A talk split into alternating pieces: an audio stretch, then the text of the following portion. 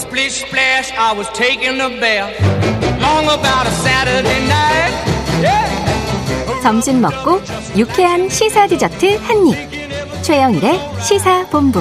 Well, I stepped out the tub and put my feet on the floor. I wrapped the towel around 네, 시사본부 매일 이 시간 청취자분들께 드리는 깜짝 간식 선물. 자, 이번 주는 본격적인 장마철인데요.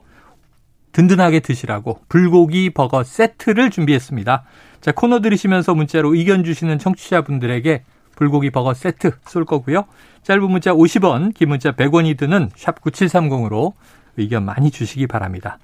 자, 월요일 국제 본부. 자, 문희정 국제시사 평론가와 함께 하겠습니다. 어서 오세요. 네, 안녕하세요. 자, 러시아, 러시아 계속 나오고 있는데 매주 국제사회의 압박이 강해지면서 채무 불이행 사태 우려가 지난 3월에 나와서 살짝 다뤘던 것 같아요. 음.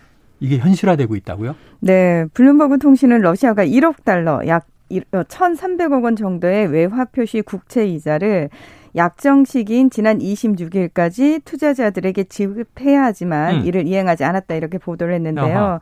그러니까 원래 이자 지급일이 지난달 27일이었지만 네. 지급 유예가 30일 있었습니다. 어, 자, 러시아 디폴트 1918년 이후 104년 만이고 1998년에는 모라토리엄 채무 지급 유예를 선언한 바 있다. 이런 내용들을 전하고 있습니다. 이야, 그거요. 어휴, 채무 불이행.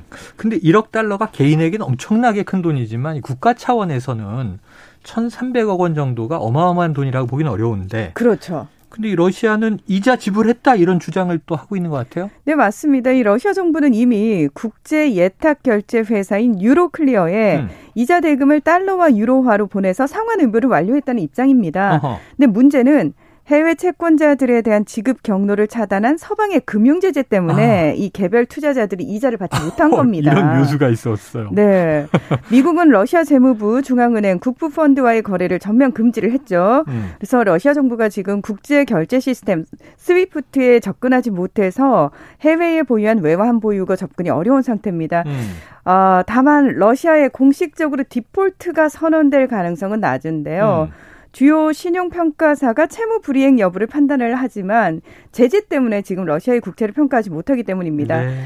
뭐 러시아가 이미 제재로 국제 금융 체계에서 고립됐기 때문에 디폴트 선언이 상징적인 부분에서 그칠 것이다 이런 분석이 큽니다. 아까 제가 말씀하실 때, 어, 이게 묘수구만, 이런 생각이 든 게, 네. 우리는 이자랑 돈 다 줬어. 근데 서방 세계가 지금 지급 채널을 막고, 막고 있기 때문에 거죠. 돈이 안 갔을 뿐이야. 네. 디폴트 아니야. 지금 이런 얘기네요. 네. 자, 미국을 포함한 서방 국가들은 어떻게든 러시아를 좀 디폴트 상황으로 경제 제재의 효과니까 몰아가는 분위기인데 러시아의 버티기도 지금 만만치 않아 보이고요.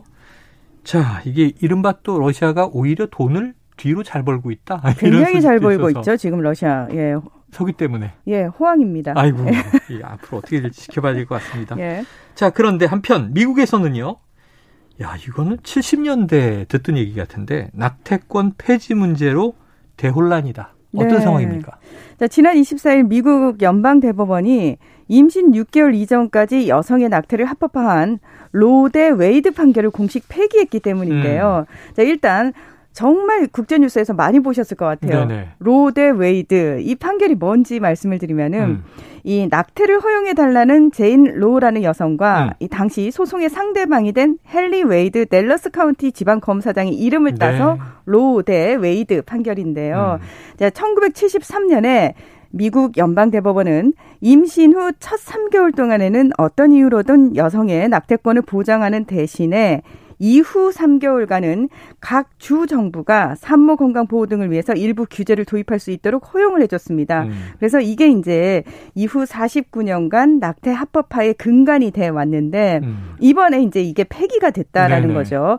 대법원은 뭐라고 얘기를 했냐면 헌법에는 낙태에 대한 언급이 없고 그런 권리는 헌법상 어떤 조항에 의해서도 암묵적으로도 보호되지 않는다. 음. 이제 헌법에 유의해서 낙태 문제 결정을 국민이 선출한 대표에게 돌려줄 때라고 네. 주장을 하고 있는 겁니다.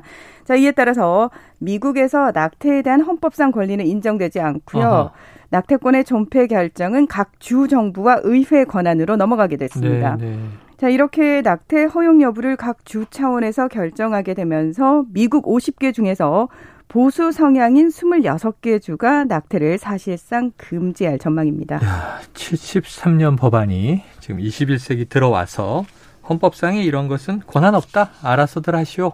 그래서 미국의 50개 주가 다 다른 판단을 하게 될 상황인데 거의 뭐 절반이 좀 넘는 26개 주는 보수 성향의 이제 주기 때문에 낙태가 금지될 전망이다. 네. 자, 연방제 국가인 미국에서 나타날 수 있는 이제 그런 음. 상황입니다. 각 주별로 낙태가 합법이다, 불법이다 다 다르게 나온다는 얘기인데 근데 이 판결이 즉각적으로 효력을 갖는 그런 주도 있다고 해요. 네, 그렇습니다. 이 13개 주는 대법원 판결에 따라서 자동으로 낙태를 불법화하는 트리거 방아쇠 조약을 어. 조항을 이미 통과시킨 상태거든요. 네. 그래서 이 중에서 이제 대법원의 판결이 나온 직후에 엘레바마, 오클라호마, 애리조아나, 아칸소, 켄터키, 미주리, 사우스다코타, 위스콘신, 음. 웨스트버지니아, 루이지애나 중 등 10개의 주의 병원에선 즉각적으로 낙태 수술이 중단이 어, 됐습니다. 어, 그래서 어, 수술 받으려고 와 있던 환자들도 즉각적으로 퇴원 조치 당했습니다. 어, 또 아이다호, 테네시, 텍사스 주에서는 30일 뒤부터 낙태가 금지될 전망입니다. 음.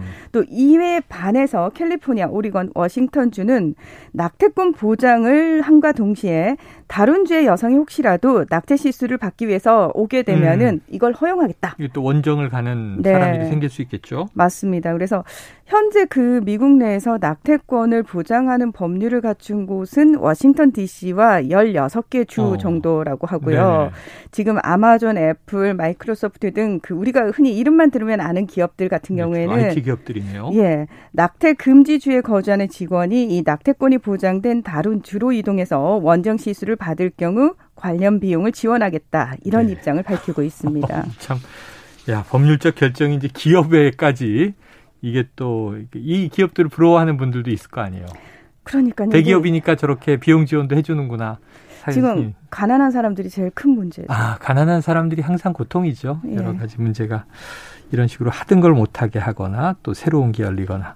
참, 이 판결에 반대하는 시민 수천 명이 시위를 벌이고 있다. 이런 소식도 들리던데 그러다 보니까 이게 워낙 이제 정치적 쟁점으로 막 발화하는 그런 상황인 것 같아요. 네, 그렇습니다. 미국에서 낙태권 문제는 진보와 보수를 구분하는 첨예한 논쟁거리인 동시에 이 낙태를 찬성하는 민주당 그리고 반대하는 공화당을 구분하는 대표적인 정책 사안인데요. 음. 이 선거 때마다 등장하는 핵심 의제이기도 합니다. 맞아요. 그랬던 것 같아요. 자, 지금 11월 중간 선거를 앞두고 이미 정치 쟁점화되고 있는데 음. 조 바이든 미국 대통령은 긴급 대국민 연설을 통해서 주정부법으로 낙태가 불법이었던 1800년대로 돌아간 것이다. 음. 대법원이 미국을 150년 전으로 돌려놓았다고 비판을 하면서 음.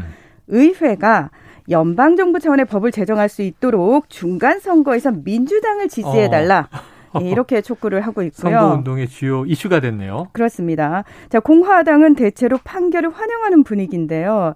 자, 특히 연방 대법원의 대법관 3명을 보수 성향 인사로 임명했던 분이 있죠. 그래서 연방 대법원을 보수 6대 진보 3의 지형을 만든 도널드 트럼프 전 대통령은 음. 폭스뉴스에 출연해서 오래전에 줘야 할 권리를 되돌려 주는 것이다. 이거 다 내가 만든 내 덕분이야라고 이야기를 했습니다. 트럼프 전 대통령의 포석으로 야, 우리나라도 가끔 이런 얘기가 나오긴 하는데 네. 연방 대법원의 대법관 성향이 진보가 다수냐 보수가 다수냐에 따라서 전혀 다른 결정이 나와서 사회적인 또 혼란이 야기되기도 합니다. 자, 국제사회에서도 비판의 목소리들이 많이 나오는 것 같아요. 네, 에마뉘엘 마크롱 프랑스 대통령, 또 쥐스탱 트뤼도 캐나다 총리, 보리스 존슨 영국 총리, 페드로 산체스 스페인 총리 등은 음. 낙태는 모든 여성의 기본권이라면서 이번 판결을 비판하고 있습니다. 네. 미첼 바첼레트 유엔 인권 최고 대표도 성명을 통해서 음. 이번 판결이 여성 인권과 성평등에 있어서 큰 타격이라고 우려했습니다. 지금 세계보건기구에 따르면 어, 전 세계 196개 나라 가운데 우리나라를 포함한 134개 나라가 낙태를 부분적으로 허용하고 있고요. 네. 캐나다와 중국 등 4개 나라는 낙태에 아무 제한을 두지 않고 있습니다. 음. 우리나라는 2019년 헌법재판소가 낙태죄 헌법 불합치 결정을 내렸어요. 근데 국회의 보완 입법이 지금 이루어지지 않고 있기 때문에 네. 현재로서는 낙태에 대한 규정도 처벌도 없는 상태입니다. 무법 상태입니다. 지금 말씀하신 그 상황인 것 같아요. 어찌 보면은 이제 낙태가 허용되지 않다가 오랫동안 헌법재판소가 낙태죄가 낙태를 한다고 해서 처벌하는 것은 헌법에 합치하지 않는다 하는 결정까지 나왔는데 그렇죠. 아, 그 다음에 이게 말씀하신 대로 무법지대다. 이거는 빨리 후속 보완이 좀 이루어져야 할 상황 아닌가? 근데 아까 말씀하신 대로 세계 보건기구에 따르면 세계 196개 나라 중에 이 134개국이 낙태를 부분적으로 허용하는데 우리도 여기에 포함되어 있긴 하군요. 그렇습니다. 알겠습니다. 오늘 소식 여기까지 정리해 보죠. 오늘 말씀 고맙습니다. 네, 고맙습니다. 예, 지금까지 국제본부 문희정 국제시사평론가와 함께했습니다. 자, 오늘 간식 불고기 버거 세트 받으실 청취자분은요. 9698-7133-6728-1350 1776번입니다. 자, 오늘 준비한 최영일의 시사본부 다 전해드렸습니다. 여기서 마무리할 텐데, 자, 한 가지 좀 공지를 말씀드립니다. 조금 전 오후 1시 45분부터 경남 밀양시 지역에 호우경보가 발효됐습니다. 자, 잘 호우경보, 호우주의보 들으시고요. 어, 이번 주 비 피해 없도록, 어, 비 피해 없는 한 주 보내도록 함께 주의했으면 합니다. 자, 저는 내일 낮 12시 20분에 다시 돌아오겠습니다. 청취해주신 여러분, 고맙습니다.